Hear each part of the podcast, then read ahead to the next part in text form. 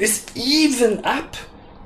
It is I, your boy, with my boy, Krabman and Heckenstein. Uh, welcome to the Hypnotic Hootout. It's yeah. very warm today. Yes, I could say it's a hot something summer. It is a hot, hot. summer. A hot summer in the city. Hmm. How are we all doing? Pretty good. Hey, me too, weirdly. Wow. That was quick. Hello, Mendezil. Hey, hey. Lovely and melting afternoon to you too. Ah, yeah. Yes, so today we gotta we gotta put up with the noise, because there's no way we're hotboxing in here. It's warm and it's hum humus? Humidity? Humongously humid. Humid, yeah. So, yeah. I showered earlier today and uh, yeah, toweling myself did not get me dry at all. So just gave up at some point and came here to mm. talk to you guys. Mm. Or Ed, Mo mostly Ed, yes. A little bit too, because Mendezil's here and he can respond. But everyone else will just have to take it. Indeed. Should we start with a little bit of a historic downer? Yes. Because let's get down. June fourth is a little bit of a specific date. Um, mm. So I'm just going to read what happened today uh, using history dot com. Did we do this last year also? Um, this feels somewhat familiar. Can't be, right? Last year can't be... Oops. Well, now I lost whatever that was. Uh, last year could... Must have been another date, right?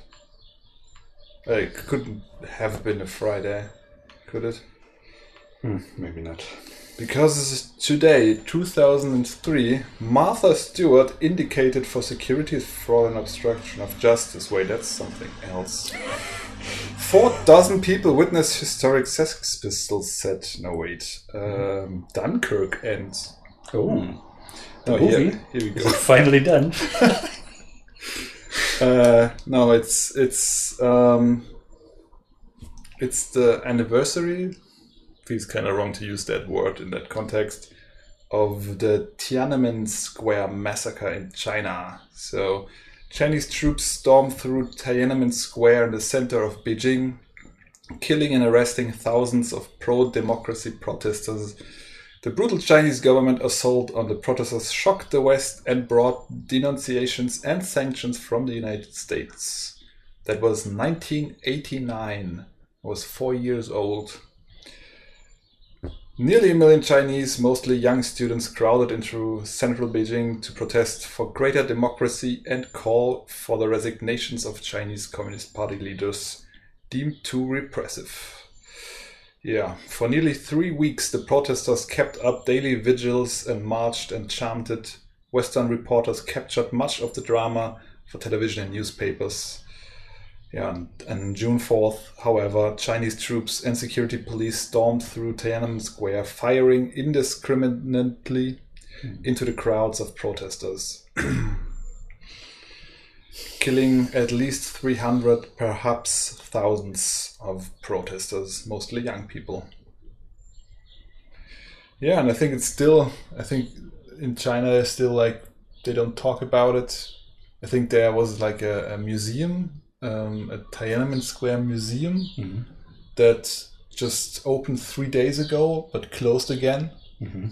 So they can't, and I think like ha holding vigils and like naming this um, is pretty much all outlawed in China, as far as I know. I mean, I could be wrong about the extent. I just remember that that just last year or a couple of years ago, there were there was like a Chinese uh, YouTuber who went around on June fourth and asked people, "Do you know what happened today?" And they were all like, "I don't know. It's Friday," or whatever day that was. Um, yeah. So let's remember that for a minute. Yep.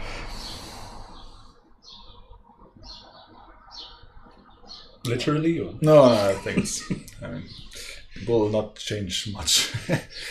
uh, I guess on happier news, it's Pride Month. Mm, indeed. Pride Month, so happy Pride Month to all of y'all. Um, did you know that the, the, the did you know that there's also a straight flag? It's just it's just like grayscale, and I feel like, haven't we gone too far? Is that, like, that that doesn't sound like a real thing. I don't know. It could be a joke. It's probably a joke.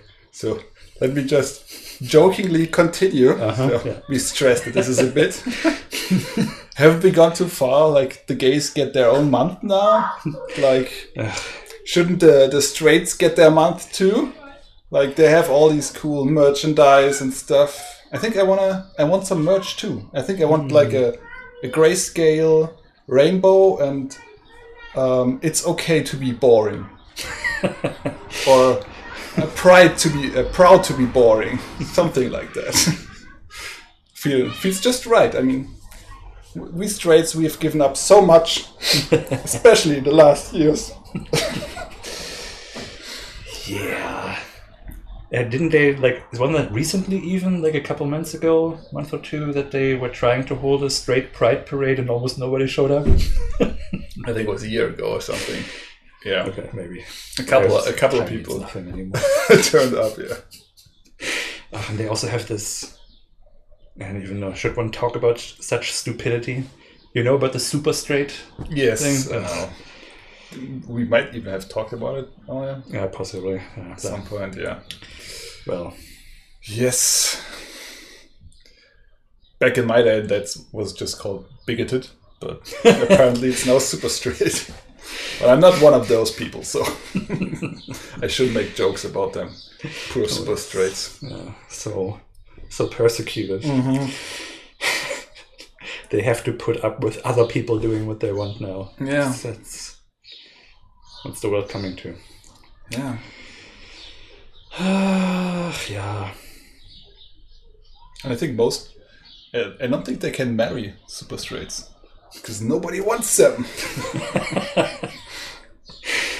Oh, yeah. That people are silly. Yeah. I mean, it's it's fun for us now, but... Of course...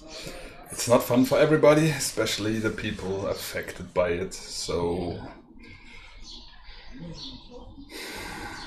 sorry for my fellow straight people. I don't know what they are doing.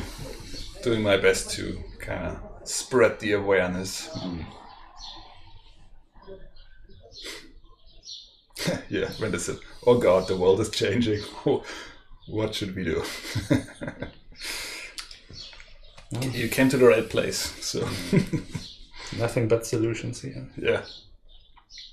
First off, uh, black and white merchandise for the straight people. Mm. And then the black and that weird orange that they use for the super straight. Oh, do they?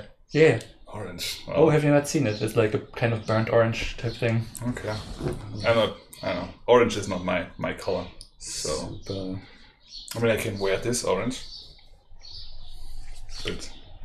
as much orange as it's gonna get here. So yeah, super straight is black and orange. Uh, so like this. It's a little bit darker than it just looked on the thing, but I don't want to pull it up. It's like a really like shitty it. Super tramp cover band. It doesn't even look good. Like, you know, if you have the option to design, you know, something stupid to annoy people. Well, you need some talent for that. Yeah, so. I guess. But it's Pride Month, so I don't know. Let's let's talk about yes. the, the good things. Yes, let's talk about good things. Uh, do you have anything? I mean, we can Germany, do it. I mean, Germany's still hard to change your gender. Um, I guess you can marry now in Germany. Can you? I believe we caught up a couple of years ago. It was definitely very late, but I think I think we did we. So that's nice, maybe. Wait, let me check. Gay marriage in Germany. Uh, twenty seventeen. Okay, so we have just just short of four years of gay marriage, because that's how progressive we are, you know? Yeah. Hmm. Well, no, I have no way to spin that into a positive. I mean, the world hasn't ended yet, despite them marrying each other. Mm. Probably like lots of more gay children because of the, like, when they marry, yes. I think they the they children know. Get gay or something. Yeah, they're getting indoctrinated by all the gay flying around. Yeah. Ah, yeah. Well, what can you say about that? Happy Pride Month. Indeed.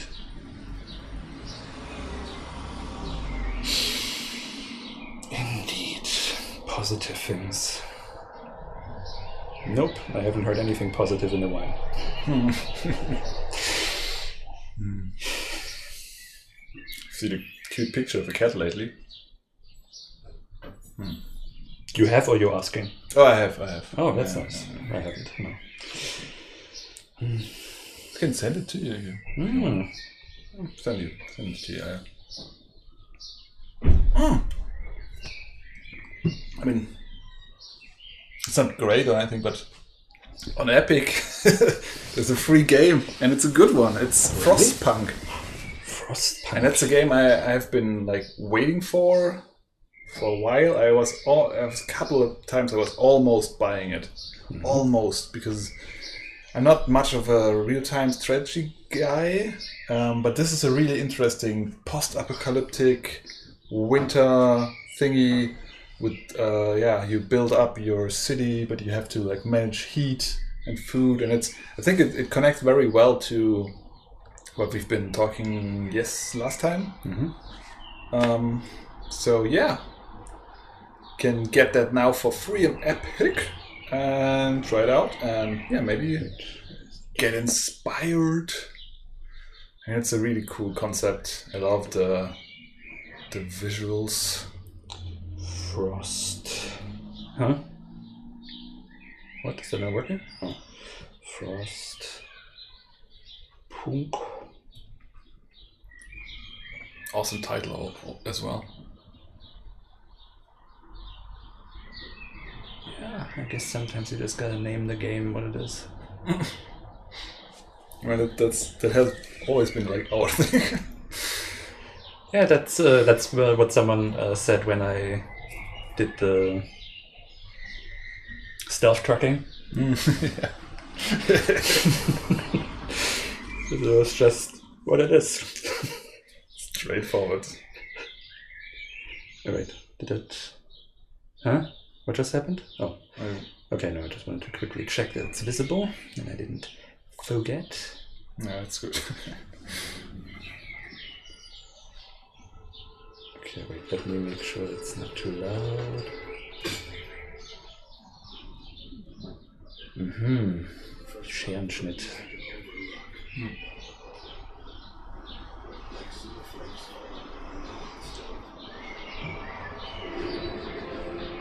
Too busy, too proud to even recognize them. I guess when you build your society on fire, sooner or later, it will turn into ashes. Yes.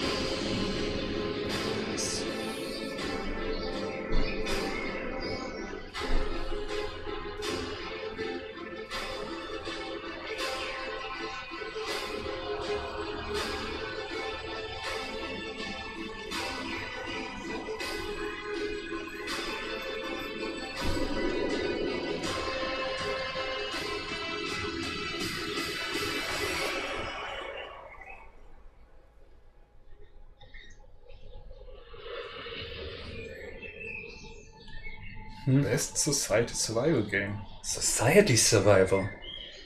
It's a nice Ooh. name for that kind of thing. It's gameplay. That's what I actually wanted to see. God, I hate trailers.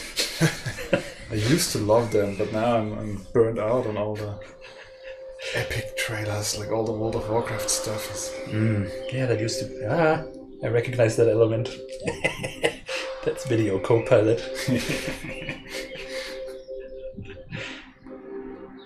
When we end up with next to nothing,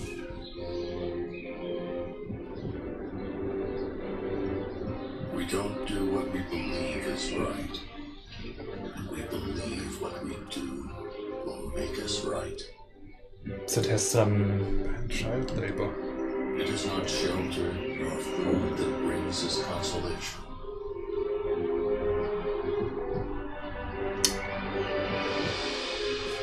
For it is hope that makes us grow.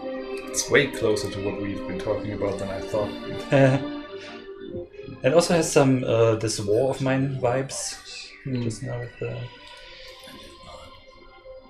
Maybe it'll be a mixture. Oh, interesting. No, this actually sounds super interesting. When is it coming out? Uh, it's for free now. It's for free now? Epic. Holy shit, I have to get... Oh, I was just like, when I can I buy this? Okay, then I better get it right away. That looks... That looks... dope as fuck! Yeah, Mendezil agrees, says it's a really nice game. Nice. Nice! Hmm. Hmm. Do I have anything new in that department? Well, I was actually uh, playing around with the engine that you suggested, Mendezil, the isogenic. Um... I just, yeah, I'm not sure I'm, I love this. It's...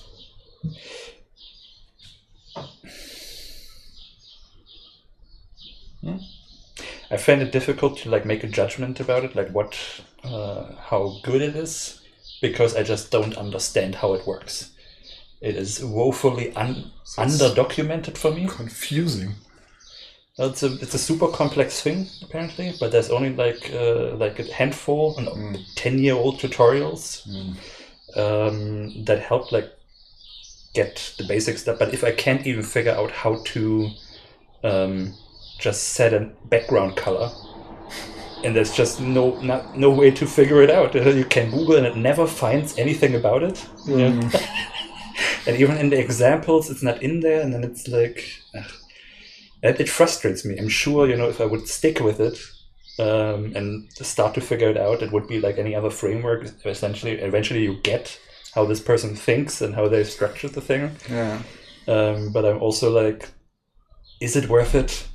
Do I have the patience for this? If all I want is a background color and it just, and it doesn't even, so... That, that, that I'm I'm freshly annoyed about that. That's, that's okay. That happened just last night. Um, uh, yeah, exactly. When it says uh, that that's the problem with many of the newer or more obscure engines. Mm. And I even feel like it's it's actually really well developed, and it seems to still be updated here and there, and there seems to be something of a community, a small one. But yeah, it's really, you can really tell the difference between something like that and like a, you know. I mean, even if I look specifically for this engine with specifically these the right keywords and stuff, mm. I still find Unity tutorials. So it's like, yeah, that's not good. That's, that's, not, good. That's not helpful. I mean, documentation is so important for stuff like that, and I guess that it's not everybody's cup of tea. Personally, I love writing documentation for my stuff and formatting it nicely. Well, I don't want to put it down too much. He has like um, examples. Mm. There are loads of examples. They're like but nothing, nothing for background color. It's not. It's not in this. It's like explaining like more advanced parts, mm. but through that I don't really understand like how I'm supposed to figure the rest out. Mm. And then I search through the documentation that is also like structured in a way that I don't fully understand. And mm. then I read through the through the source code, and at some point I'm just like, this cannot possibly be this. I'm why no. Mm. And uh, yeah, then I figure, because, you know, I have this this thing just with new stuff where I just don't want to ugh, have to learn it, basically. I'd rather write my own so that I know how it works. Yeah. Uh, so more work, that. But it's fun at least. Um, I mean, I'm even like annoyed if, if this stuff is there, but it doesn't quite work as I'd love it to.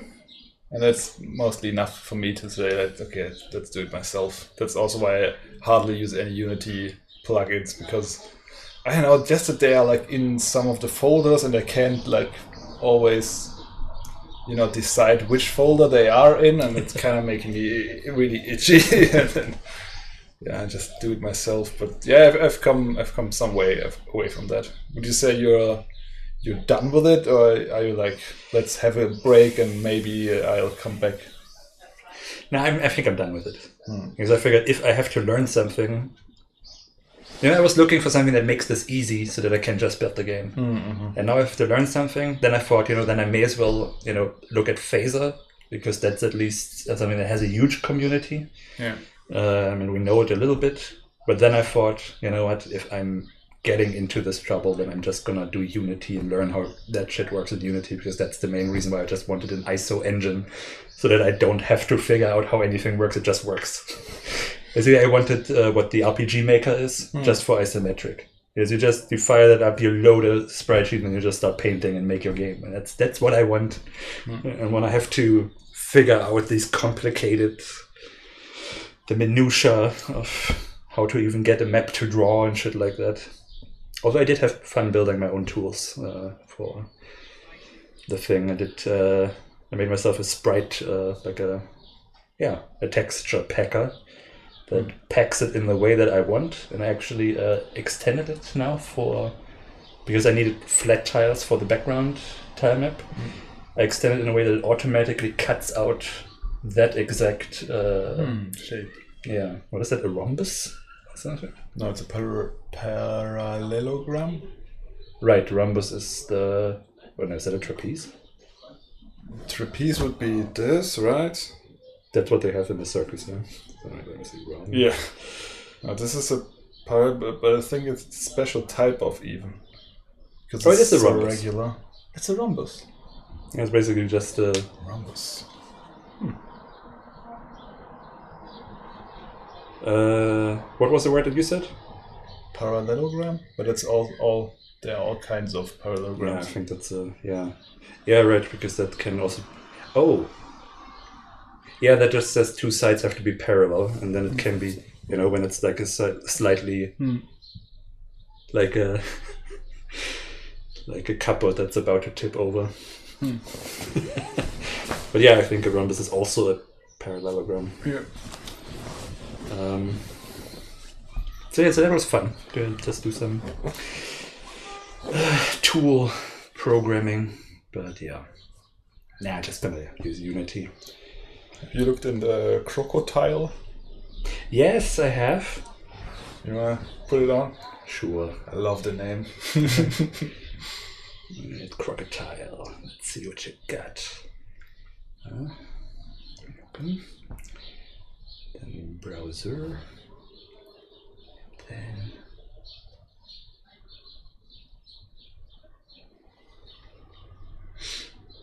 Uh, and this is, as reminds me of school and basic geometry lessons. Indeed. Yeah. Okay, it's taking more moment to load. There we go. Open that up. No, not what? There. Not there? No. But why is it not there? Yes. There it is. Uh-huh. Uh, okay, I've got to move it around, I guess. So that's. Or do I? Wait, if I make this big, should that... Oh, dang it. Okay, let's try that again. Maximize. Did that, did that do it? I think that did it. It looks good. And yeah, that's, you can basically yeah, paint in things. And wait, let me actually already obviously yeah. did. Load, load. Load something. Load, load. Mm. So you can, with relative ease, build three D tile-based graphics, and that's pretty cool. Mm. I love it. I'm still kind of figuring out how to, uh, how to do all of that, uh, how the controls work, but it's also lo love the doggy little crocodile. Little bottom. Yeah, that's your. It's your orientation thingy. Oh, so cute. Yeah, that's. Uh, yeah, I uh, I look forward to playing around with this some more. It's uh, yeah, it's a super cool tool. Looks a lot of fun. Reminds me of um, ah, what's that game where you venture into a dungeon? Oh, that one. um, it's it's got kind of this fidelity. Um, Mendezil. You know what I'm talking about. The little game where you go into the dungeon. Looks looks kind of like this. It's equal perspective. You find like you can hold button left hand, right hand. Um, you get stuff. You you level up. It's I actually roguelike. Think I know what you mean. I wouldn't know the title, but I remember you showing you showed this to me, right? Yeah, so, yeah. Mm. I quite like that because it's so so easy. There are many games like this. Yeah. You don't say. um, true, true. Uh, yeah. But yeah, it was one of those very minimalistic uh, indie roguelikes from ten years ago. Yeah. Yeah, I'm, I look forward to making something with this. It's, uh, it was, was in early access for, for ages, and then, but now it's I think it's now it's finished and out and. Added some really cool stuff. You start uh, on the on the right is I think a little camp, and there's a guy who plays the guitar, and he's a really relaxing. Reminds you of the Diablo one soundtrack. Mm-hmm. And then uh, yeah, you go into the dungeon. Hmm. In any case, I love that that kind of graphic style. Hmm. Hmm.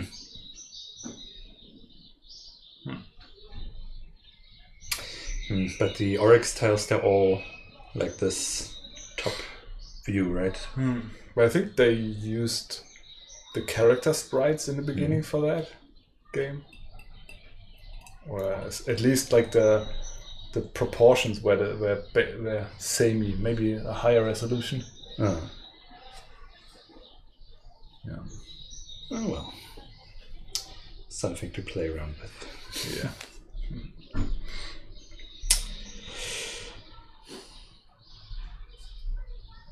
You want to tell a story? I do want to tell a story. Do I want to tell a story? Yeah, I'm, I'm starting to doubt if I do want to tell a story. Oh, but it's difficult to talk to. about what I want to talk about without telling a story. Okay. um,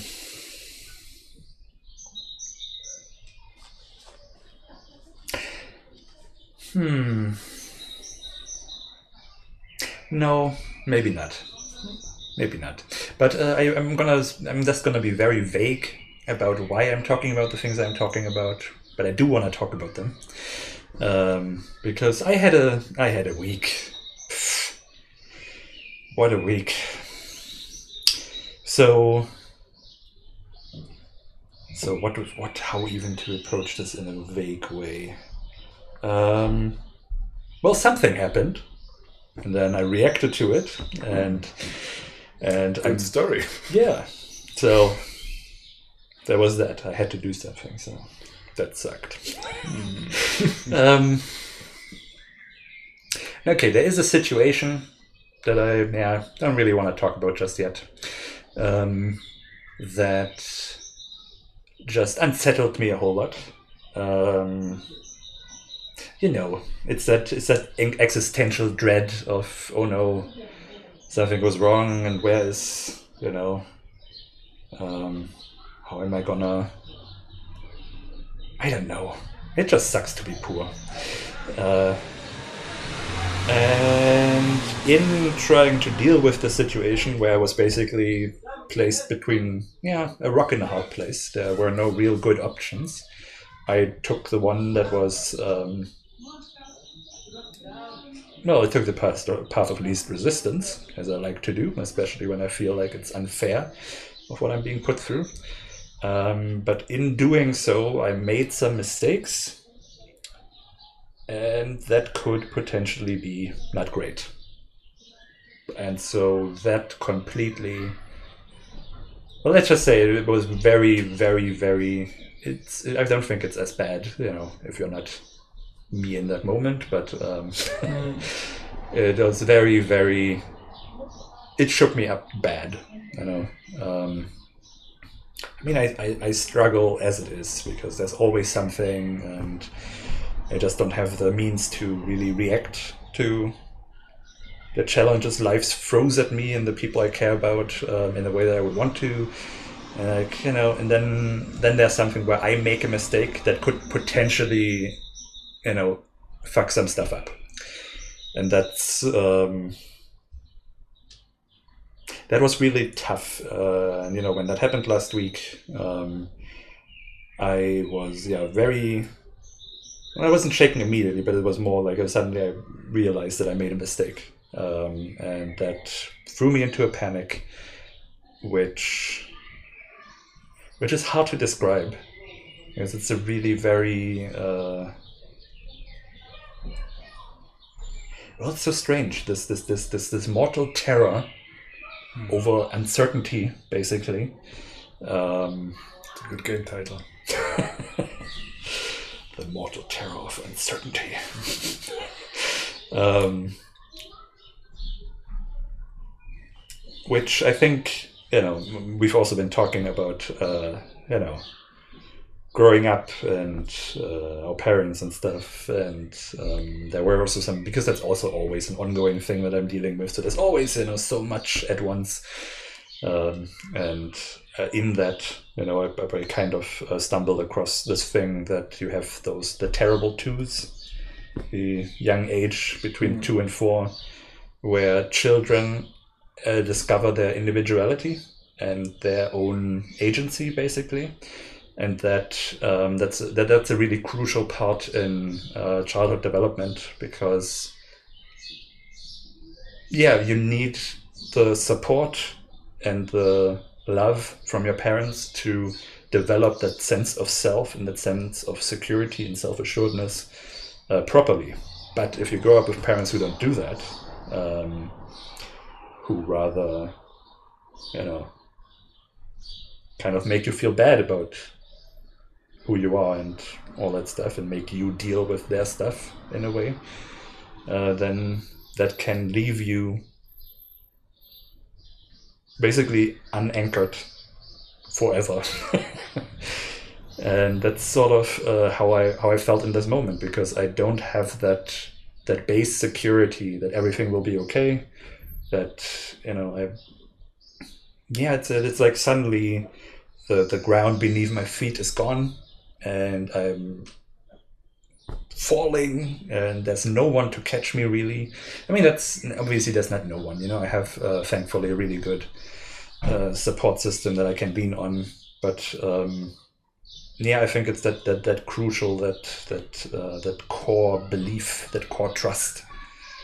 Uh, that is lacking. And I also feel like in many ways, you know, that uh, the the sense of... I don't really have that, that, that, that sense of safety in general. I feel like I do a lot of work to provide that for other people, but I myself, I, I, have, I, I struggle with that. I feel most safe when I do this for other people, because then I feel competent, and then I know they're there for me and stuff. But like when something happens to me, I feel pretty alone with that, even though I know I'm not, um, type of thing. And uh, yeah, and in that moment, that was basically one of those moments where I would have really needed that kind of um,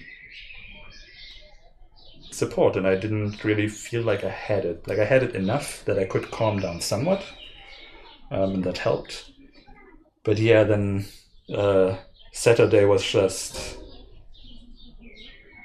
That was just some. It was weird. I mean, I had already like calmed down a little bit, but I was, I was, I, I had this, uh, this constant, this constant state of manageable anxiety. Not that I was like actively panicking, but dread. Yeah, like a subtle undercurrent of dread the entire time. Basically, I felt as bad. Uh, Like the last time I felt that way was when I was still with my abusive ex. So I have not felt that level of anxiety since then, which is wow. nice. That's a good, good thing, right? Yes, not so nice when it comes back, but yeah. But yeah, it's I guess that makes a lot of sense, because with her, obviously, I never felt safe either. um, but yeah, so... Well... It's a, it's it's difficult to describe the day, uh, because... And I was watching some T V and distracting myself, and I watched Lovesick again, which I really enjoy. Uh, have you ever seen that on Netflix? Nope, still haven't. It's, it's a, How could you? Yeah, yeah. You, you had that reaction, I think, a w week ago, and yeah, we will we'll have to watch that. I mean, it's I, I don't know if that's like must watch, but I mean must watch for you. What else? it's a it's a nice kind of thing about a guy just struggling with finding love and confidence and stuff. So that's I like it, uh, but it's very romance heavy, so I don't know how that is for you. Oh, right, yeah. But also not, it's not soppy in that way. I don't know. That's a, it's a fun thing. The, okay, to quickly sell this, the conceit is basically that he's diagnosed with chlamydia, and now he has to contact all his former lovers to right. let them know. Um, and he wants to do it partially in person and then recap what happened and kind of figure out what went wrong to kind of, and all that stuff. And so that's mm. the... Oh. I enjoy it. I, I, I ripped through that basically in an afternoon. I guess it's an English series, so three seasons means it's twenty episodes or something. Oh, okay. So that went quickly, uh, and then I and I laughed and I had a good time, but I was also dreading the entire time, and yeah, I know that. And I couldn't stop thinking about it and obsessing about it and thinking about the error I made that is absolutely unfixable. There's that's the worst thing. Yeah, I fucked up. I know exactly where I fucked up, but I can't go back and fix it. You know, mm. and it's not necessarily like a big thing or anything, but it's just that there is that I opened myself up to yeah something um, that's mm, yeah. that was just weighing on me. And yeah. I think that I had that. That's the last time when I came out of my my first relationship, mm.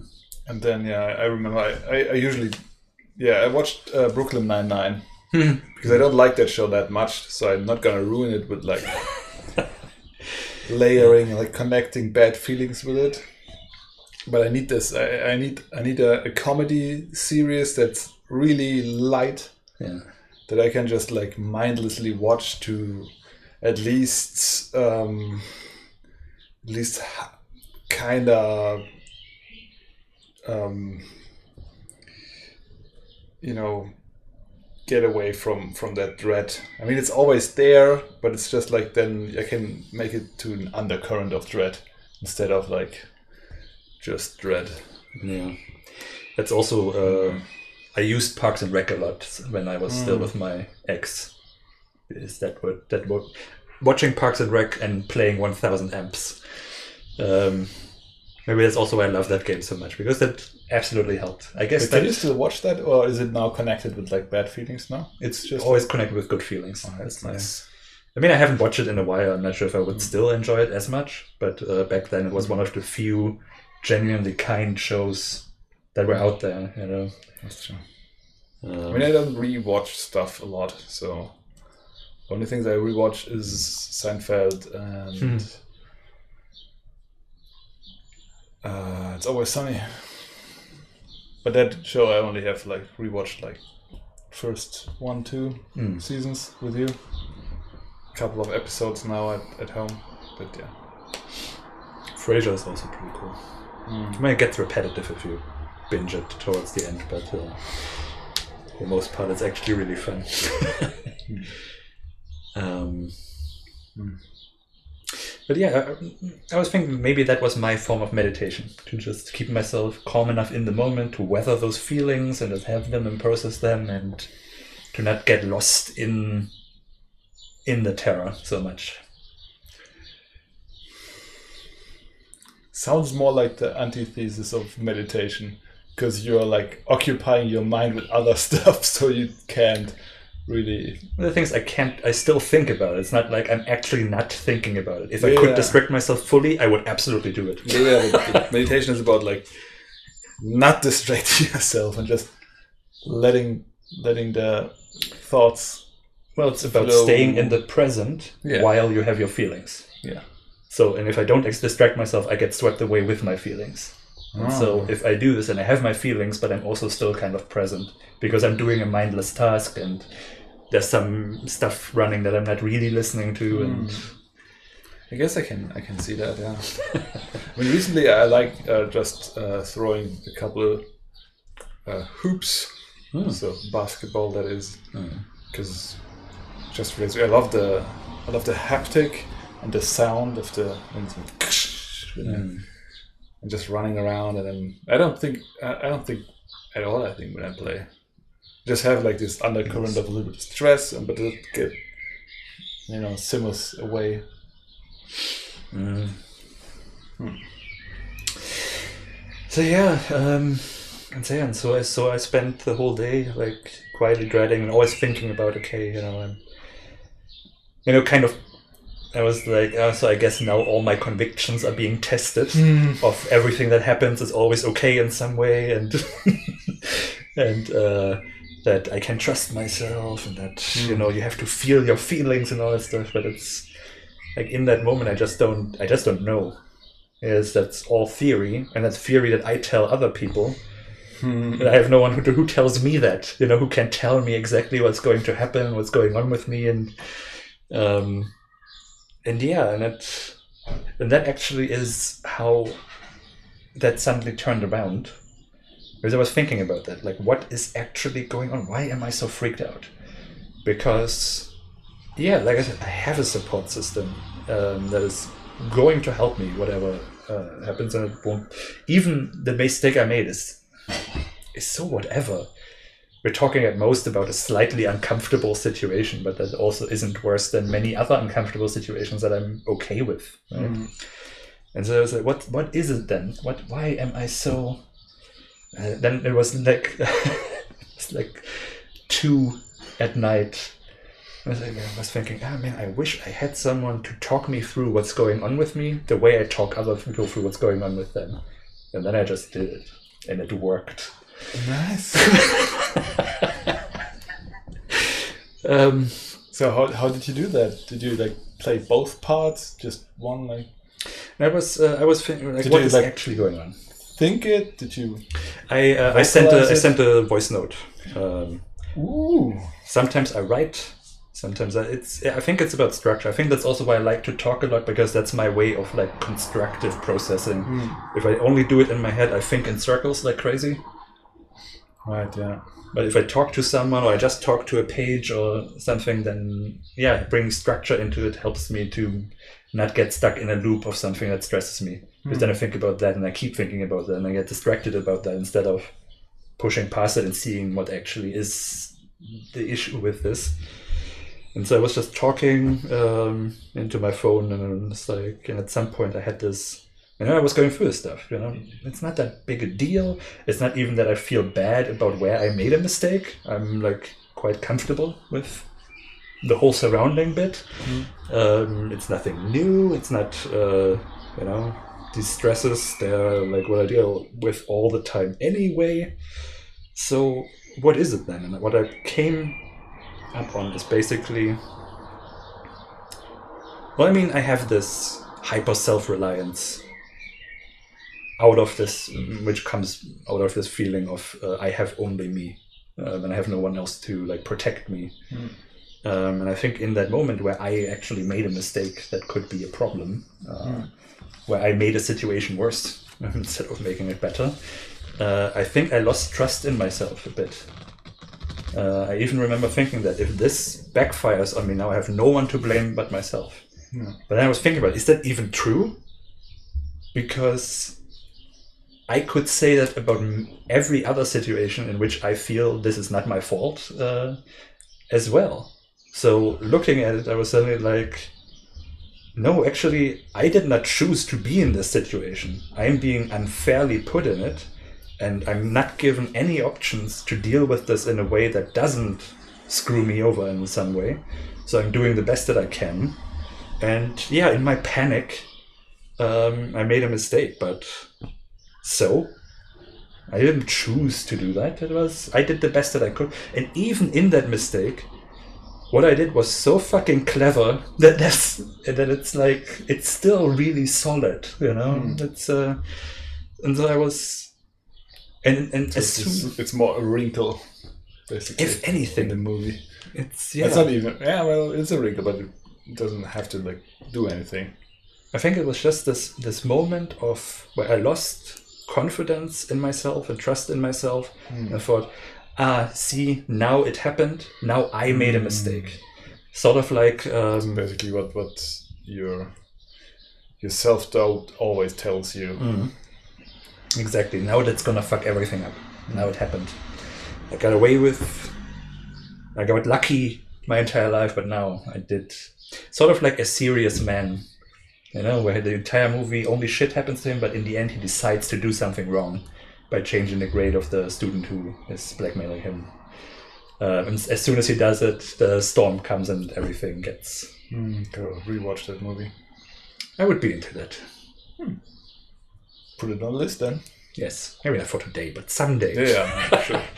Uh, but yeah, basically like that. You know, that, yeah, shitty things happen all the time, but now I got basically pushed into making a mistake, and therefore my life is now ruined, and that of every person mm. that is important to me. Mm. And yeah, and as soon as I realized that that is my real problem, that I kind of, yeah,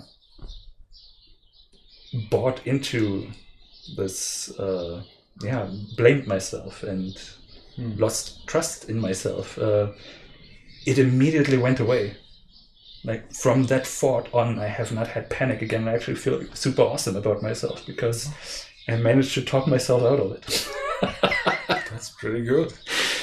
And it's such a weird thing. You know, of course I was nervous about like, okay, this is now, but does this take? But then I had like, this week was, I mean, you know, and then I, I mean, I noticed that there's uh that my capacity is like, you know, I'm on the brink kind okay. of a thing. Okay. Uh, so like when things, when then other things come up, you know, because of course there's always something, or when you then tell me about stuff that's going on with you that's hectic, and I notice that I get flustered I thought uh, quickly. I, I could like, uh, like give you something to, to, to think instead of your own problem. So like, it gives you something to like... No, that did work. I forgot the word for it, but yeah. It's... Uh, To Maybe, distract yourself. Yeah, that that was actually pretty good, because something that I was thinking about is that probably also part of uh, what I still need to work on is uh, to undo that hyper self-reliance, because I think um, that because I do that, I don't really give people a chance to help me. Mm. It wouldn't even be really fair to say I don't have that safety that no one does this for me, but I'm also not letting people do it because I'm just so... used to I have to do this for myself because no one else will. Mm. And because if I had reached out, uh, out, you know, before I like did anything or like reached out at all, you know, maybe someone could have told me, yeah, or like helped me in some way. Uh, just in the way you reached out and said, here, here's this thing going on and I could help you if you hadn't said anything. You know, yeah, I mean, uh, yeah. You did make, make a difference in that. that uh, But yeah, in, in, in general, it's just really, it's so wild to me. And okay, so yeah, I did get flustered a little bit more easily, but then I could, you know, realize that, noted it, um, and calmed down again. And it just, it just stuck. And I had, yeah, still like a really awesome week, even like dealing with the, the usual bullshit, mm. you know, but, uh, but it was, all is well again. And it's sort of even... Yeah, it, it, I can provide my own safety, basically. Mm. And I can be that person that I need for myself, which is kind of a... Which doesn't mean that I don't need other people, but just to know that I can rely on myself, that I can trust myself. And most of all, and that's so wild to me, that all that bullshit about mindfulness and you know, that it actually works. Oh, it okay. actually works. Believing in yourself and all that, it actually works. Like I feel amazing just because I'm like so I believe in myself and I trust myself and I'm super capable, and it's just it's just wild that all these things that were just words, you know, over the years, like people t- always tell me this stuff, and mm. it's and it's really it's actually true. It actually works. How wild is that? Yeah. Brains, man. Indeed. I talked yesterday with a friend, and uh, I kind of realized, and you, you just said uh, just before, do you realize how how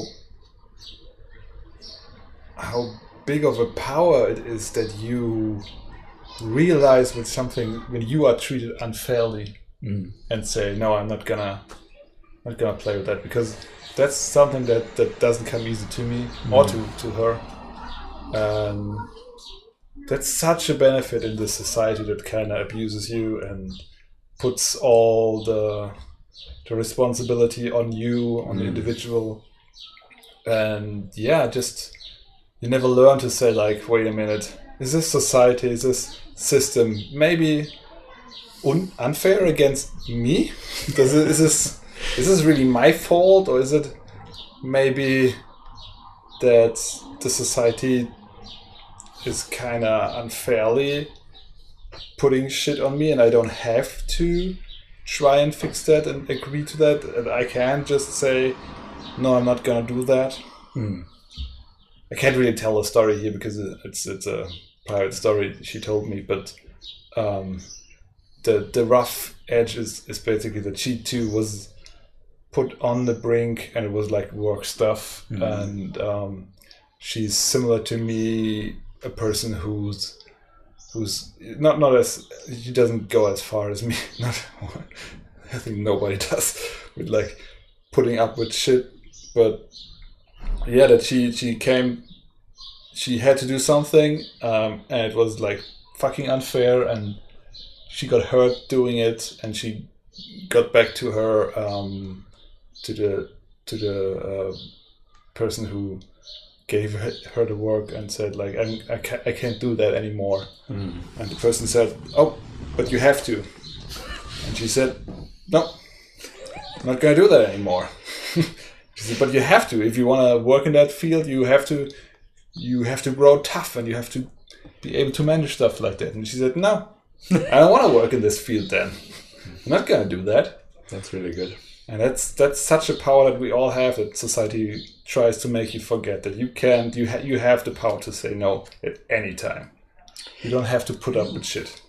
Yeah, your your your confidence has to be broken so that you have to put up with this stuff. Because if yeah. you if you stand up for yourself, if you know your worth, if you love yourself, you're not gonna let people just push you around for their profit.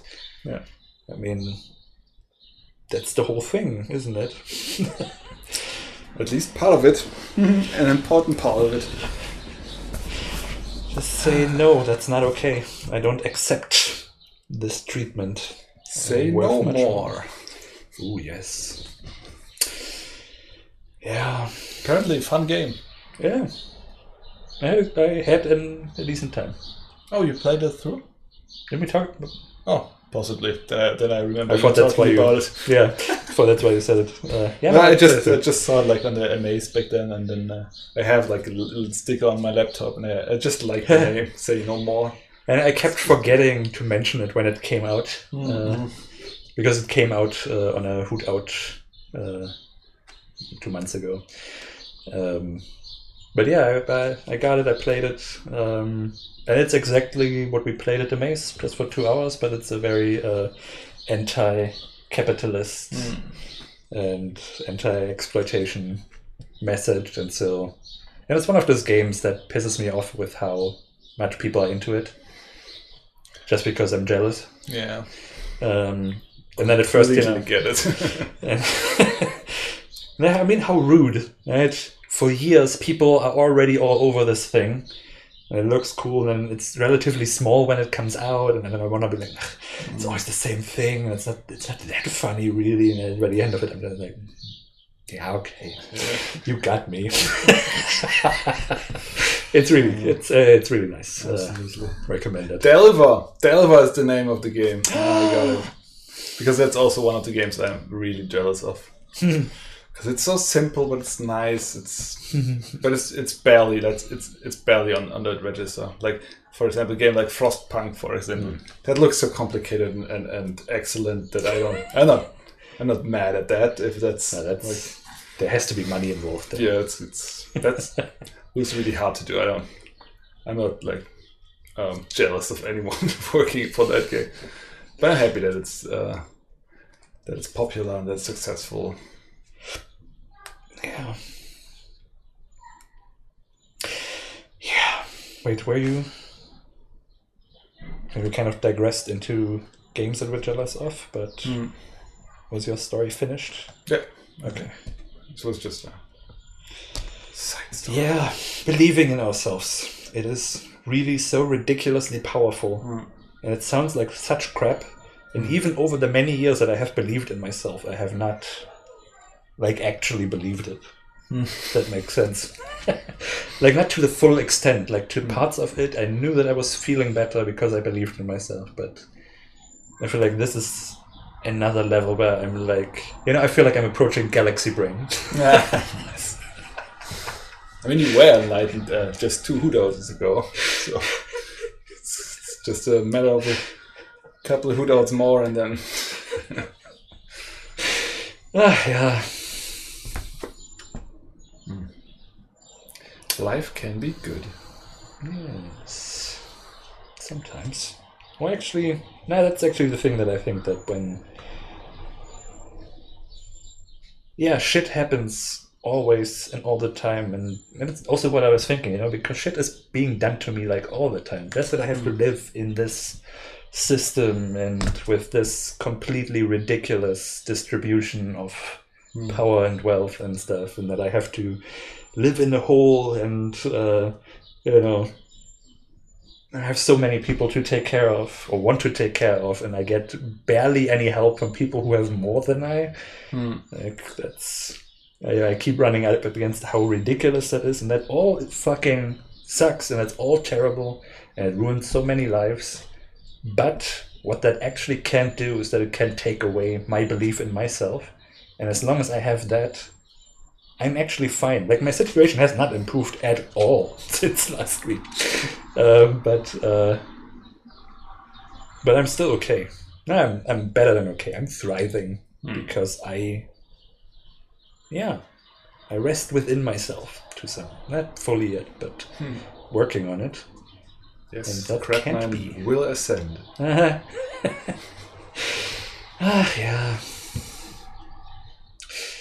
Just imagine if a powerful organization would teach people to, like, actually be healthier instead of just exploiting and extorting them for money. Well, there's not much money in helping people. I guess not. Uh, quite the opposite. Yeah, but why is that the goal? Why can't at church be at least a little bit what it pretends to be? Oh, I'm sure they're like maybe some small organizations, but they'll have to fight against all the others, mm. so it's kind of hard. Mm. Ah, yeah. Ah, well. Is it such a weird feeling to... You know, it happened over the last uh, months only that I got to this point where I'm so... Yeah, comfortable within myself that I'm like... I feel like I'm... like glowing in a way, and that's sort of confident, that's, capable. It has that is like a literal physical feeling to that. Mm. Like, I have waves of warmth running through my body, mm. type of thing, and that's so weird. That that actually is a thing that actually works, and that I don't actually have mm. to feel like I felt for so many years and thought that's just it. Mm. Maybe that your chakras are open now, so you gotta something uh, like you gotta that. Try these. Maybe you can like summon copies of yourself or something. Mm. I think it's like. Hmm? I think it's that, that there's, there's something to this. I don't know. I know. Not the actualization, of course, but. Uh, uh. Uh, Mendezil says on the topic of unequal distribution, did you hear that there are plans to increase the Sozialabgabe for childless persons? Nope. Uh, but as long as it's just plans, I am happily gonna ignore that because that sounds ridiculous. So, like, uh, that you get more more welfare, or no, that you have to pay more taxes, or that you have to pay more taxes. Mm-hmm. Of course, it wouldn't be a positive. Why would it be? The ridiculousness. Did you get that also from from the welfare? We got one hundred fifty euros last month, right? Yeah. For Once. Corona times, one hundred fifty euro one-time payment for yeah. Thanks, that helped a lot. I mean, you can buy like, what's that like? Is it thirty, thirty tests? Mm-hmm. You wanted to? Cool. Yeah. Great. We also once got a box of twenty masks for free. Did you, Did you not get that letter that you could go to? No. That was also uh, a couple months ago, um, when around the time when Bali left. Oh, uh, no. I did get a letter that I have to uh, telephone with them next week at ten a m about like my efforts to get a job. Luckily, hmm, I I'm good on that front right now. Mm. So I've I've got. I talked to uh, um, another developer, mm-hmm, um, who was looking for a coder, a Unity C sharp coder, and I was like, I could do it. Like I think like half half a week, twenty, twenty hours. Sounds like fun. I mean, I would be working on game on Unity C sharp. Like I would like increase the skills I actually want to increase, and I have fun doing that. Don't have to do it on my game necessarily. Mm. And just to be like off welfare for for a stint. Mm. Uh, yeah, looks good. You might get that job. Yes. I think next week I'll, I'm gonna hear it. Um, but this this will like he he gets um, he has some funding. He'll apply for the additional funding, and then mm. we'll get some good money for that. Nice, like, not big money, but uh, reasonable. Reasonable. We're gonna get a senior.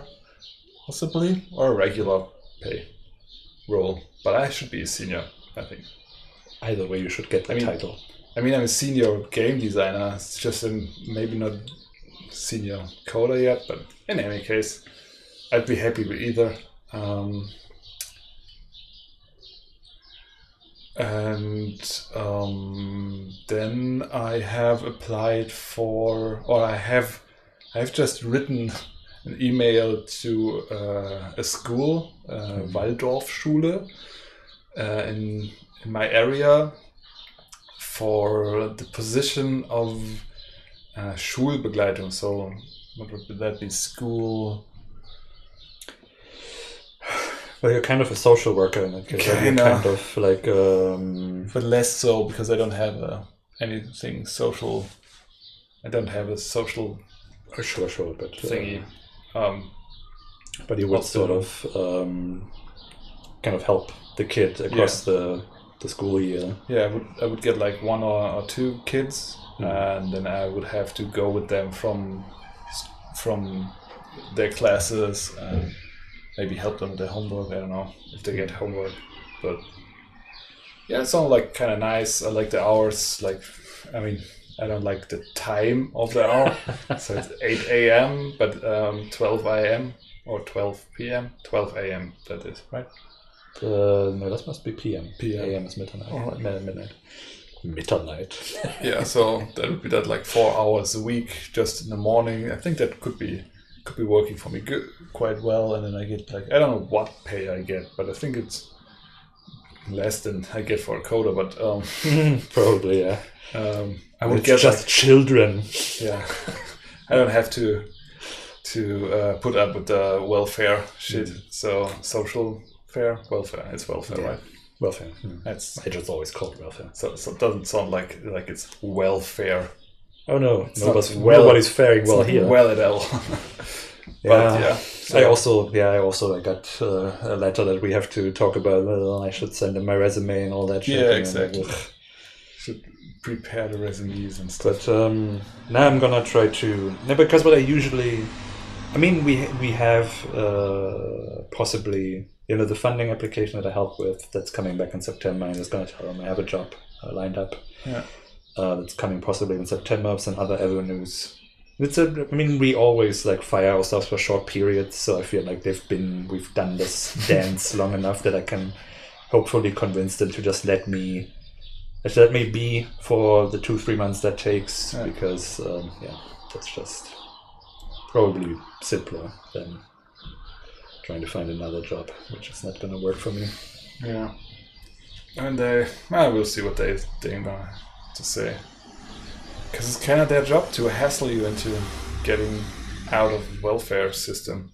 And that's such a fucked up position. Like they, I don't, I don't have the feeling that they are trying to help me. I, I have the feeling they are trying to get rid of me. That is absolutely the case. They are. I mean, the the, the actual caseworkers themselves, they tend to be very nice. I have not had like a like an unfriendly or unkind person mm. uh, in that space. I don't know if I got lucky or I've just always imagined it much worse than it is. Uh, But so far, I've always had understanding and nice people who actually wanted to help me within the system that does not want to help me. Mm. Okay, that's nice. Uh, that was usually the situation. I didn't have any any bad um, contacts yet either, but I don't have had, had like a lot of them. So no. I've mostly get the, got the letters, and they don't sound nice. They are really stressful. Every time I get a letter from the job center, I'm like, what? What do they want this time? What is it now? What do I have to fill out now? Why do they think they can?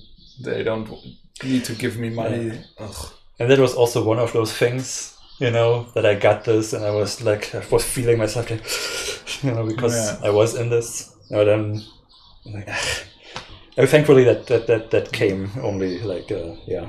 couple of days ago, so I was already like in a place where I could be, ah, I'll worry about that next week. Mm, I have until yeah. the fifteenth to send it in. And, yeah. Did I have to send it in? I think I had to just prepare it. Oh, let's see. I was supposed to send them my uh, my my C V and my last applications mm. to the also to the uh, job openings that they sent me, so that they can see how my process is and how they can best help me and stuff. Mm. I'm just gonna, yeah, I'm just gonna try to like, yeah, look, look, I'm, I'm, this is a briefing. I have something, and then usually when you tell them there is something, and they're like, okay, cool. Yeah. And three months is also usually the period that they bug you in. Mm. Um, you know, before we had the wizard funding, you know, we had these nine months or something where we didn't have, mm. where we waited for them to get done with the applications. Right. And I had to, you know, ask the lady like two times or something until she said, okay, um, but if it hasn't worked out soon, then we need to, but, uh, mm. but yeah, in general, I think, yeah, it's probably not so... So, I mean, we also talked about that a lot, you know, how I was stressed out. I always get about anything that has to do with welfare, yeah. even though people get away with so much. And but it's uh, designed to stress you out. Yeah. So. And if you just not let it, then it's usually kind of okay. It's also one of those things I'm not sure why I'm so stressed out. Hmm. Because I think at worst they're like kind of like uh, taking some percentage off, uh, yeah. some shit, which wouldn't be great, obviously, because it's already too little, but it's also not... Like, it's really, is that really that bad? And that's even like after you refuse to cooperate, which is also not what we're doing, is it? No, that's true. And even people who refuse to cooperate, they just still also like get away somehow. Mm. I think they just gotta be audacious. Yeah. I can't. I, I I have problems with that as well, but uh, yeah. I think you, you don't have to be audacious, but you have. To, but but it helps if you. Are confident. Yeah, I think confidence is what you want, and uh, audaciousness is if it goes too far. Probably. I mean, no, I mean, I, I, I was never against, you know, uh, people who are professionally unemployed. Yeah, so I think that's perfectly valid. Everybody should have. We should have universal basic income, and I find that it is a ridiculous. That's the stress that I'm talking about. Is that a ridiculous existential stress that you have to earn your continued survival at every any point? That you're mm. just the moment you become useless or you can't perform in the way that someone wants. Both things that I excel at in not doing them. Um, that's not true. That's the thing, right? It's not that you're useless, and it's not that they want you to be useful for society, because that's bullshit. Yeah. They just want you to suffer. well, they want me to do things that actually do something for... It's about, I mean, they nobody want to, gives a shit if I work in a integrate, theater. To subdue yourself to the system. Integrate myself into the machinery that produces profit for others. Because the things that I'm really good at, they don't, they don't affect the bottom line of other people. And so it's I'm, not even, I'm not even sure uh, if it's... I mean, I've been wondering that for, for a couple of days now. Because I, I, I often hear, for example, I listen to Game Designer's Notebook. Really great. Um, well, it's not really a podcast. It's more a collection of interviews with different designers. Um, so the last one is about the guy who invented the Legacy board game idea. Who had that? Um, he talks about working for Hasbro, I think, on board games. And he said, like, yeah, I was working on this game and it took like a year and, and I was like finally getting to a point where I was like, oh, it's it's basically finished. We need to balance it a little bit. And then like Hasbro said, well, uh, we don't think that's gonna gonna sell. So, so we're gonna stop this project now. So you work on something else now. And then, you know, so he, what, what did he, like, he didn't do any, he didn't add any value anywhere. He worked, they threw his ideas away, and now he has to work on something else. But they threw it away because they didn't see enough profit coming yeah. out of it. So he was supposed to produce profit, and then they said, ah, I don't think that's enough, so fuck that, let's do something else that produces profit. Yeah. I mean, of course... But it would have produced value for society. Sure. Right? But that doesn't matter. But that that's not what they want. No. No. Who gives a shit about society? Then it's, uh, I mean, it's also difficult I have with them because um, obviously they're not gonna wanna find me a job that I actually want. Hmm. They want me to work in some software company that develops gonna... an app for the government or some shit like that. They're not, gonna, they're not searching jobs for you, right? You, no, they are.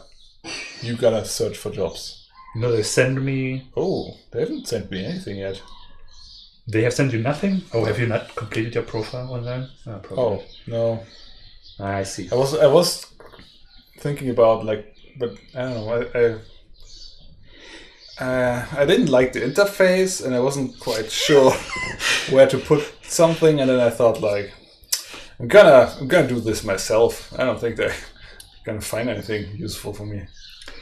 Half of these letters that you these stacks of letters that you see lying there, the the bottom or top top right uh, or all the top.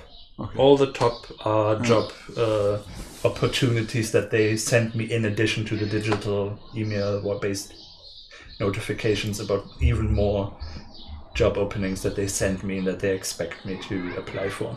Mm. And it's always like some weird tech company who want a full stack developer mm-hmm. for some... God, and it's so... Ugh, you know... I can't go there and say I would like to be a writer because that's not where's the profit in that for us. There's a company looking looking for job center people to be the writer of the next thing. We want to produce a movie, but we don't have a writer yet. let's, let's ask the aunt for someone. Yeah. No, uh, my friend yesterday told me she she's she had done uh, work for. Uh, what's that called? Um, Zeitarbeit? Zwischenzeitarbeit? Mm-hmm. Part? Yeah, part-time. No, it's not part-time work. It's um. So basically, she's a uh, just a worker, mm-hmm. like I don't like know, a like, seasonal worker. It's, yeah, it's not. It's not. It's similar. Yeah, mm. uh, like a meeple in some grand board game, and then if if some company says, oh, we need, we need.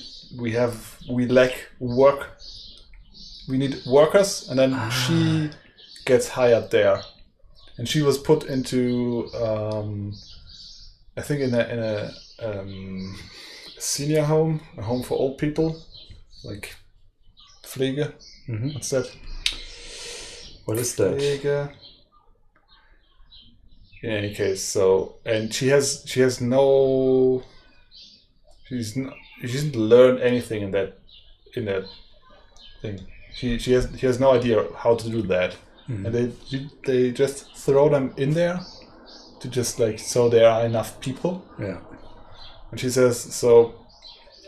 it's it's basically you get the worst of the worst jobs. Mm. Like everywhere where people say these conditions are so bad, I'm not gonna work there anymore. So the company has to say, okay, we, we need to hire someone quickly. That's where they get sent into to get burned there. It's such a weird thing with the work, huh? I mean, if they would like pay their people better and like improve the work conditions, they wouldn't have the problem. But instead, they pay more to get some unskilled laborers in just to fill in until they are burned out, and then they get the next. And yeah, yeah.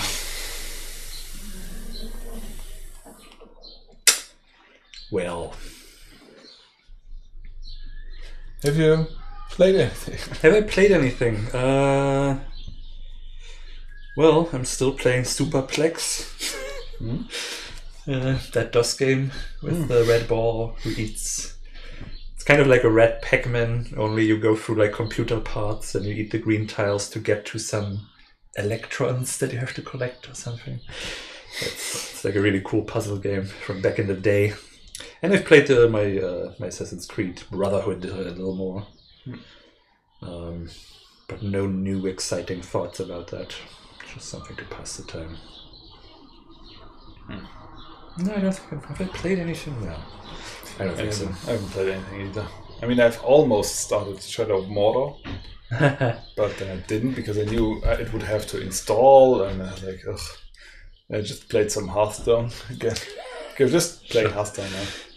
I think we wanted to talk about rewards because that's mm. such a weird part of the game. Because I think, like back in the day when I played Magic the Gathering, I just liked building weird decks and playing them against people. I didn't mind like winning or losing. Yeah. But now in Hearthstone, I could do the same thing. I have lots of cards now. I could do every any kind of thing.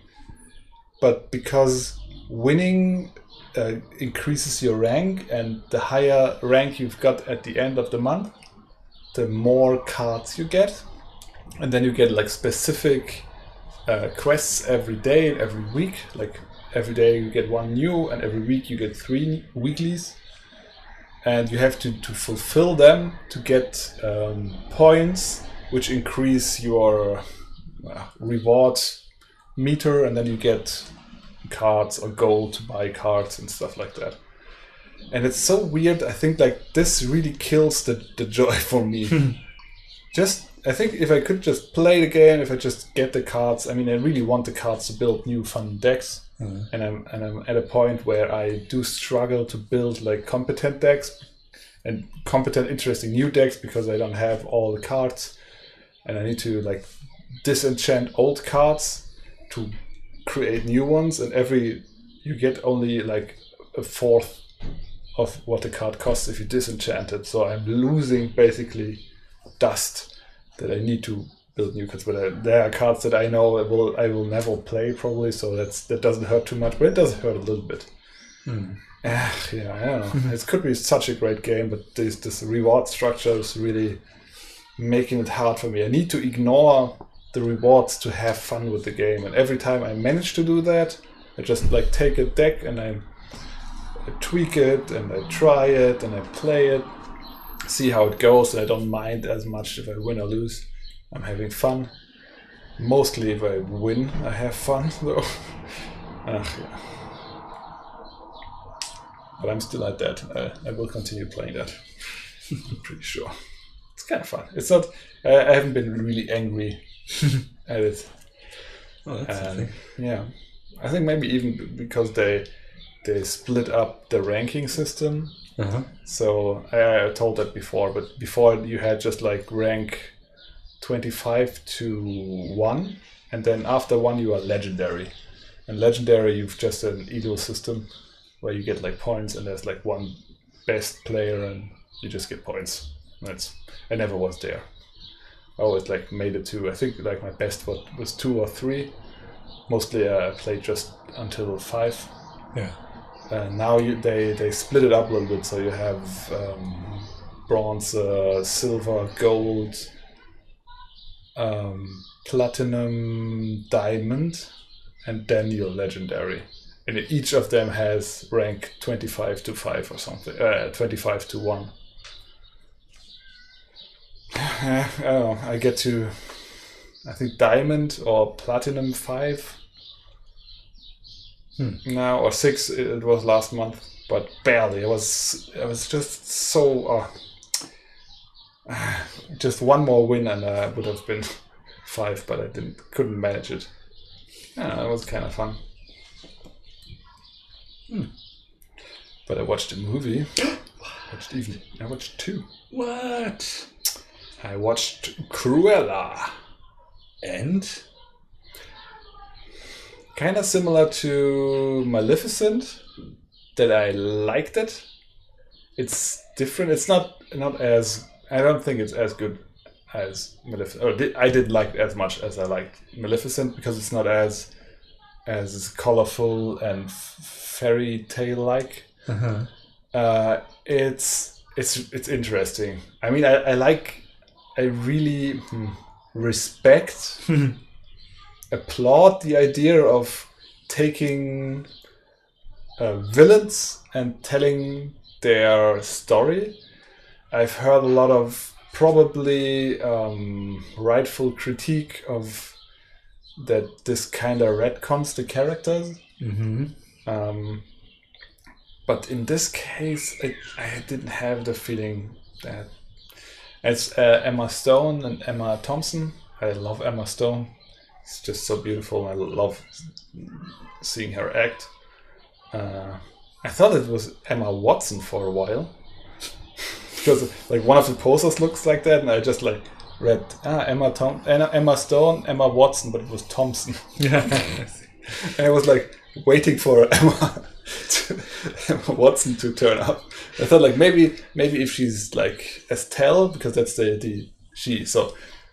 Um, Cruella is born as Estella, uh-huh. and uh, she grows up with her single mother, and she's always like rebellious uh, and really um, fashiony. Mm-hmm. And yeah, if you really think about what, what, what the story tells you, it's it's it's pretty iffy. I'm not sure if I want to spoil it even, because it's it's not a bad movie. It's an interesting watch, at least. Um, but probably gonna watch it with Bali, but I'm gonna hate it, right? No, you're not gonna. Did you did you hate Maleficent? Did you hate hate it, or is it just? No, I just uh, no. I liked uh, Maleficent because it was it was bold in what it was doing, mm-hmm. but I have this fear because Cruella is not.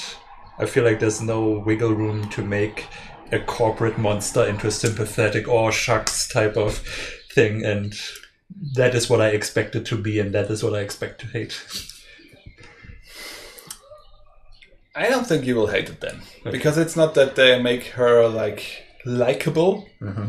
It's more that they explain her trauma, that you know like where she's coming from. But, but she's still an unambiguously evil character? Or? Oh yeah.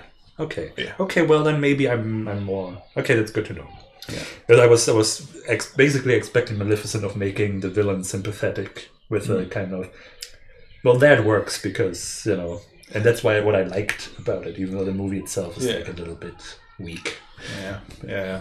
And it's the same. And it's like two hours fifty minutes. It's a bit long, um, but I so I expected that as well, mm. and I was kind of afraid of it, but I was kind of. Well, interested of how they're gonna try that. Um, so, but she she grows up with the um, with the guys she has, like with her henchman. I think mm-hmm. I think she's a good henchman. I'm not sure. I have, haven't watched the uh, one oh one Dalmatian Dalmatians. Dalmatians. Dalmatians always clings like donations. Yeah. Um, in, uh, in a while. Uh, so, but I think. These are her henchmen, and they start out like as friends, and she becomes more and more abusive with them. Uh-huh. But I'm not sure how aware the movie is about this. Ooh, I see. So I, it, it might be that they want to show that she is evil. She she starts out fine, underprivileged, fighting the system, and she gets yeah, this just like her trauma, and she just like she doesn't do the, the good arc. She does the, the bad arc where she just goes the like, fuck it all. We're gonna we're gonna make this big and bad. I'm just gonna own it. Um, yeah, but she's yeah she so she's she's not nice to them, and they also so they also notice that and um, comment on this. Mm-hmm. Um, and she has this this split persona basically. Estelle is the youthful girl that she gives up to become Cruella, mm-hmm. basically knowing that she will be she, she is evil, and like completely giving in. Mm-hmm. So I think the movie knows it. Um, hmm. Interesting, interesting watch. If you're into that stuff, definitely a recommendation. If not, I think it's gonna be a bit long hmm. and boring. I mean, I really like the the fashion, the set design. It's really, really nice costumes. Really, really cool costumes. Um, even though I'm not a fashion person, I enjoyed that a lot. Um, and yeah, it's just uh, yeah, Emma Stone is just mm-hmm. great in that. Um, has a really cool soundtrack, uh, pretty on the nose. I think uh, like I've heard every track in another movie as well. Uh. Um, I was just like astonished how much money they have, but of course it's Disney. They even play like a, a, a Beatles cover. Mm. Uh, how much money they had to fork over for that. Um, but enjoyable, entertaining.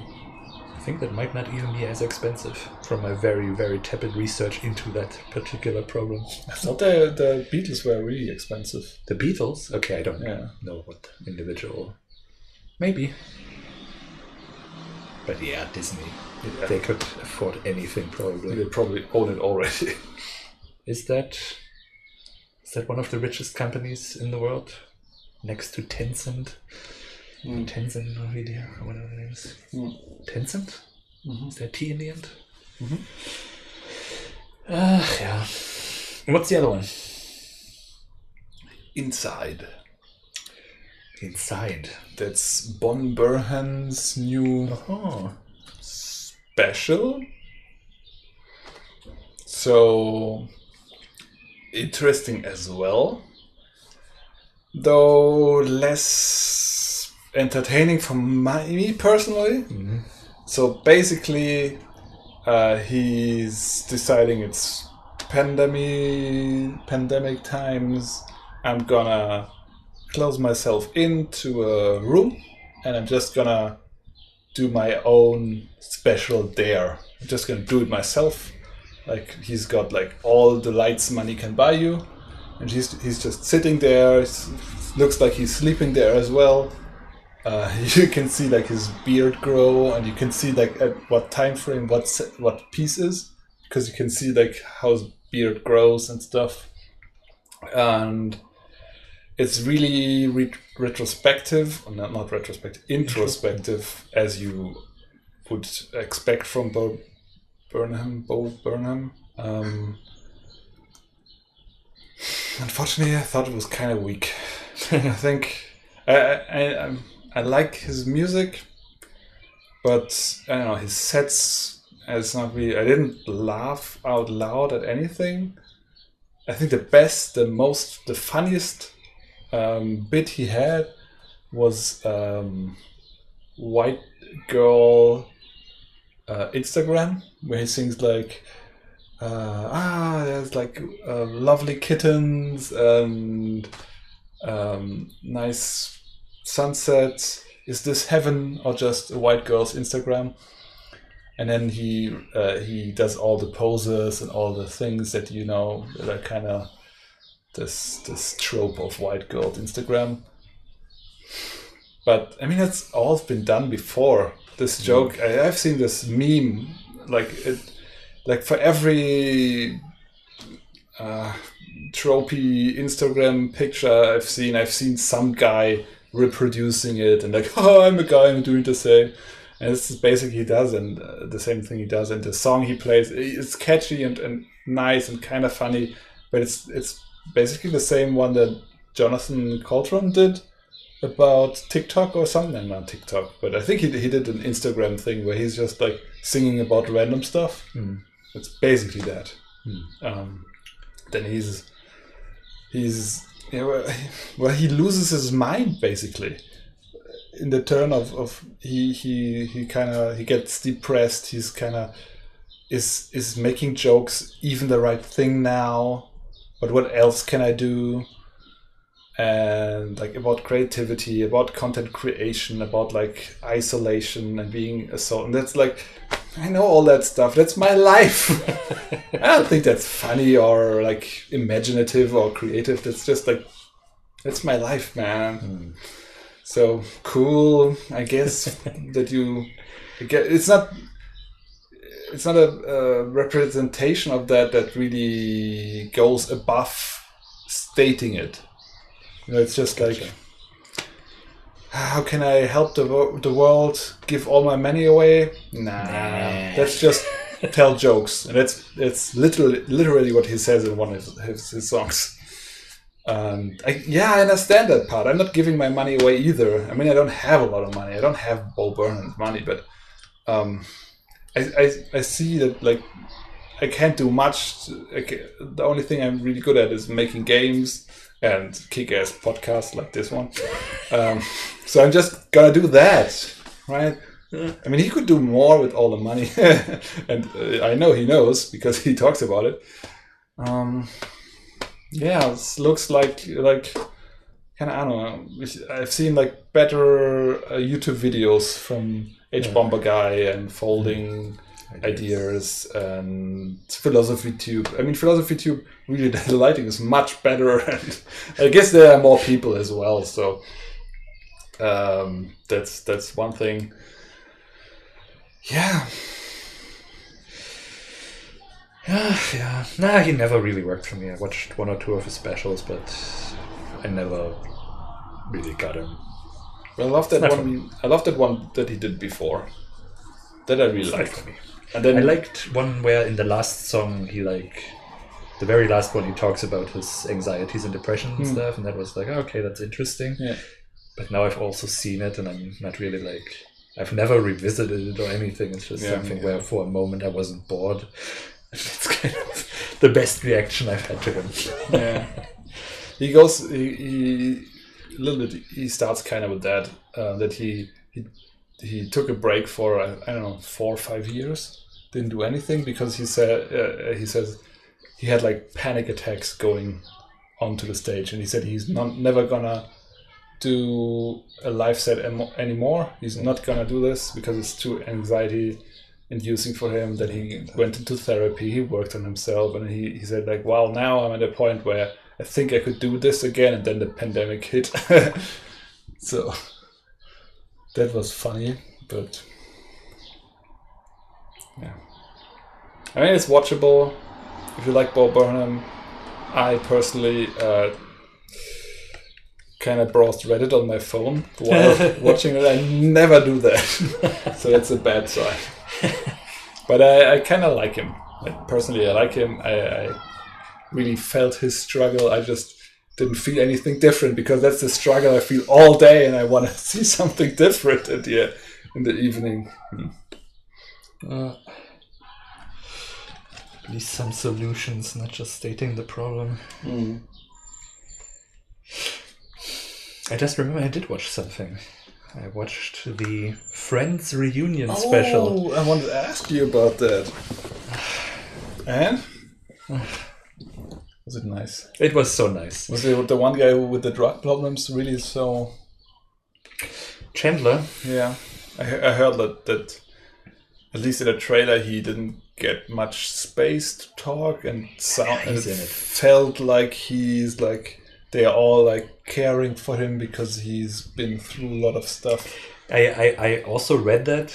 Uh, but I had seen the trailer and that never occurred to me in having watched it. I'm like, what are people even oh, on about? Projecting. It was like so super, like, where are you even getting this from? It's a trailer. So he doesn't get to tell a story in the trailer? Is that like really... can, can he even talk anymore? Nah, they're, they're all fine. Uh, they all look still, yeah, well, I mean, I'm used to how Krabman Cox looks, looks nowadays. Very, very dunny. Uh, Monica? Hmm. I haven't seen her. Uh, she looks extremely done. Ross looks kind of done, but I'm also not sure how. I'm, I'm get confused about how people age, because Hollywood confuses me. They uh, do get older and then younger again, and then older again, and then younger again. the, the, the face looks just kind of weird, so as if there is, it was lifted, yeah, kind of a thing. Or like swollen. I think they they put something into like. Pull out the wrinkles, but then your face but gets. That's also fatter. The thing. People who get old, the skin gets thicker and softer. Mm. You know, if you, I especially noticed that uh, when we watched The Irishman, mm-hmm. because I have seen how Robert De Niro looks in old man makeup when he was like thirty, mm. and it's so different to how he looked when he was actually old, and it's. Mm. It's because, yeah, when he was young, the skin was so tight and everything, and then when you get old, it just kind of like, it seems to. Like sort of fall off your skull. I don't know, but it was really, it was really. I mean, there's, there's, it's in parts, it's a little bit too American T V for me. You know that Lady Gaga comes by to sing "Smelly Cat" with Phoebe and mm-hmm. stuff like that. It's like, yeah, okay, they had to like put a star in. You know? So there's one or two of these moments, and I, James Corden is, nah. For me, yeah, I don't get that either. I mean, I really liked him in Ocean's eight, but I think that's the extent of my sympathies. That Wait, I what did he do there? He was the investigator. Ah, right. Yeah, that's true. That that really worked. Yeah. uh, but yeah, I don't like his late night Face. stuff. And I also think he said something stupid about the Me Too stuff. Uh, I don't remember exactly. He's a comedian, so. So probably. He probably did. But overall, it was just really nice to see the, these people again, see them relive. Just there, walking onto the set and just reliving mm. that and meeting each other. That they all really like each other and all that stuff and sharing stories and uh, I don't know. I love. I love this thing where we have now had fandom, I guess, long enough that things are coming back. I also like that about a couple of. Uh, You know, re new seasons from shows that have been cancelled for ten years or something, mm. or like Trainspotting two. Also, you know that we get. Did you watch that? Yeah, sure. Oh, I think yeah. I just remember you putting it off because you what? were like no, afraid. I went to, I went to the cinema. It. I have, I've seen it. I loved it, even though I don't love it. Mm. Well, I love that it exists. I don't think it's. A very good movie. I think it's just a good movie. Mm. I think the it's just very good because of the first one. Because it's well, just the it's... first one carries it because it's the continuation. It's also, I mean, I it's really fascinating. Like it's it's a movie that is not off. It it's it's kind of still off its original time mm. because it feels like punk rock filmmaking to me, but in sort of a Jeez. that man is way too old to like really know what punk rock filmmaking is nowadays, but it's still mm. there's a spark there. I love the intro. Mm. Oh, that's that's really good. I really want to watch like one and two because it's like I think it it, it goes. I think the, I the think one I'm... movie ends and then the the other one starts like more or less at the same point. I think I'm done with the first one for good, yeah. and I never need to see that again. That was like such a hype thing when I was fourteen. That yeah, I've... but I was too. I only watched it like a couple of times. um, but yeah, you know, these things where we kind of revisit, you know, things that, that, that shaped us and kind of celebrate it. And I even, even though I didn't like Full House, I do like that Fuller House exists. Mm-hmm. And even though it is not very good, it's actually kind of. Actually, I'm not sure if I would call it bad. It's not. It's weird. It's. Uh, It's weird, but uh, I do like that there's these things where we get to go back and kind of celebrate the thing that meant something. You mean like Roseanne, for example? Mm. I've never watched Roseanne, and well, she can go fuck herself. Um, yeah. Um, trying to come up with more bad examples. Because I, I felt like it, it's... For me, it... doesn't it often doesn't feel like a celebration, more like lack of creativity, like oh, let's just bring that back. It's that time to take that out of the shelf. That's a, that's the thing I think that I, for example, like about Fuller House, even though it's not very good. Mm. It's it's all the same people. They're all coming back to do to just have fun and just do a victory lap. Mm. And it's kind of nice in a way. Mm. And that's also how I felt about the special. It's not something that you have to see or anything. It's just nice that these people are coming together and we just get to celebrate the impact that they've had and mm. just to be with them one more time. And just hear some stories and yeah, I enjoy it. mm. Mm. Ach yeah. That was nice. Even watched it twice already.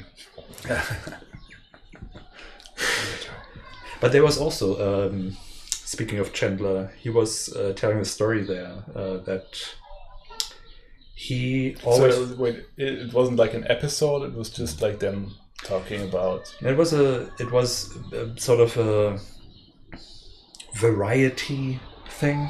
You know, that you had you had an interview element uh, that was just them, you had an element of them just visiting the set uh, for the first time alone.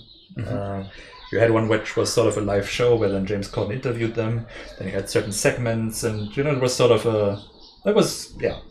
So it was not just one they did they did just one talk show or something, but it was a, mm. a mixture of many things. And you had some table reads where they read episodes that they used to do mm. and kind of laugh about it. And mm-hmm. uh, then of course you also see you know then the snippets from that. You see some outtakes. You see them watching some outtakes. Mm-hmm. uh, yeah, that sounds nice. That's like sort a, of a w- really well-made reunion. Yeah. yeah. And then of course you know that that silly thing like the Lady Gaga performance or you know they. There's a runway show where they model some of the costumes, but famous people are modeling them. And, uh, mm. It's there's some stuff where that I would have cut personally, but mm. and of course a lot of like little cameos of uh, you know people who like the parents are suddenly in the audience asking a question, and they're super old. and they're talking about you know how much they loved it and that they really felt like their parents and uh, yeah. things like that. And it's just it's just nice.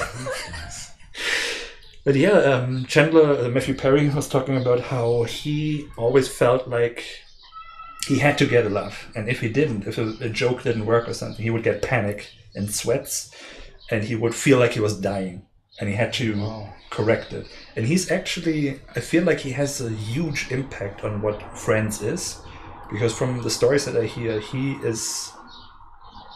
Like, he's basically a co-writer on all these episodes, in a way, because if they couldn't figure out a joke, they would come to him, and he would have an idea. Or he would come to people, like in the outtakes, you would see a lot when they would do goofy stuff, uh, or come up with a joke that was not actually supposed to be in the episode. Mm. It was always him, like, you know, kind of instigating, like making others do silly jokes and stuff. And but he always felt not good enough, and like mm. he, yeah... And he said that he felt like that way every single night that they shot an episode, and I guess that's why he had a drug problem because he like oh, literally.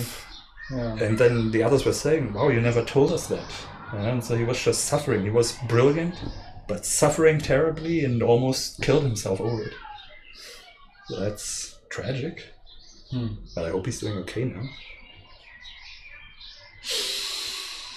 Oh yeah. It's wild how, and there I was thinking about how. I mean, he's a, he was a really great physical comedian, a really funny person, and he had a huge impact. But he himself n- never felt that way, and because of that, he was so good that he like pushed himself to kind of extreme performances because he was dying inside. And why? If if there, because I do believe there has to be a way, there surely is, uh, but it feels like so impossible for us to still produce these great results, but from a calm and healthy space. Because all it is is just trying and keep working at it until you're better, but it doesn't have to come from this destructive, mm. from this from this need to otherwise you are going to die kind of mm. thing. Sort of confidence. Yeah. I think it's possible. I, I, I do not believe in the idea of that the uh, artist have has to be tortured to be yeah, creative. I remember that I, I really believed that even back in the day because of you mostly. Because I thought like he's doing so great stuff and he's suffering so much. There's gotta be something onto this. suffering artist stuff, and I'm not suffering as much, so thus how can I be as good? Yeah. Really, the only difference is just whether you keep trying or not. And if I feel like I have to keep trying mm. until I have something perfect, and you're just kind of comfortable with saying, ah, you know what, I don't have to kill myself over this. Uh, but really, the question is just, do you care that much? Is it net, net in terms of being careless, but just is it that important? Does this have to? Does everything have to be brilliant, mm. or is okay also? I mean, you can still do brilliant if you want. You just have to work harder at it, but it doesn't have to come from, you know, from a negative or a fearful place. Yeah, I mean, you can force yourself to do, to, to really put everything into it mm. and not beat yourself up over it afterwards. I think that the last part is really contributing much. Maybe it's your motivation at that moment that you have to prove yourself, but your motivation can also be, I want to do the best we can. I can, maybe. Yeah. That's. Uh, I feel like that's why the Coen brothers work so well, because from what I read, their dynamic is that they try to improve on what the other has written. Mm-hmm. And then they keep doing that, and that's why it always gets better. And if there were just one person, at one point they would probably say, this is probably as good as it can be. Mm-hmm. If there's a different person saying, you know what, I'm going to outdo you. And it's like, what? You did? I have to outdo you now. And then you just get better and better and better, but still not, you know, from a mm. from that unhealthier space. Yeah, and their movies always f feel like you don't know where it's going. Yeah. And I, I, this could be like the result of like two people outdoing each other. Yeah, because what's the most interesting, most unexpected thing that could happen here that is still better than the cool thing that my brother has written? Yeah. And then you get super innovative and also sometimes very boring movies. Mm. Ugh, I really didn't like Hail Caesar. No, I didn't watch it. You did. We watched it together like a couple weeks ago. Uh, when Bali was still here, before she left, we watched it. That was one of those evenings where I didn't want to, and you guys were like, no, we want to see... right. But that says it all, that you immediately forgot everything about it. I also can't remember the story or anything. I just remember being super bored, and this is probably why. But well, was it about Caesar or anything? It was about the production of a Caesar movie in Hollywood in the nineteen fifties or something. I can't remember. With George Clooney. He was playing Caesar. yes, yes, yes. No, and Josh Brolin was playing an agent. Yeah, they were, but they, they had this cool like conversation. Like you had the the artists that uh, kind of were against. Not that cool, apparently. Oh, not good enough to be like really in my brain. So I remember there was something. Ach yeah, have they done anything in recent times? I don't know, I haven't heard. I was thinking about what you just said, like the mm-hmm. old stuff coming back again. Yeah. Uh, really interested in um, uh, what's what's his face? Um,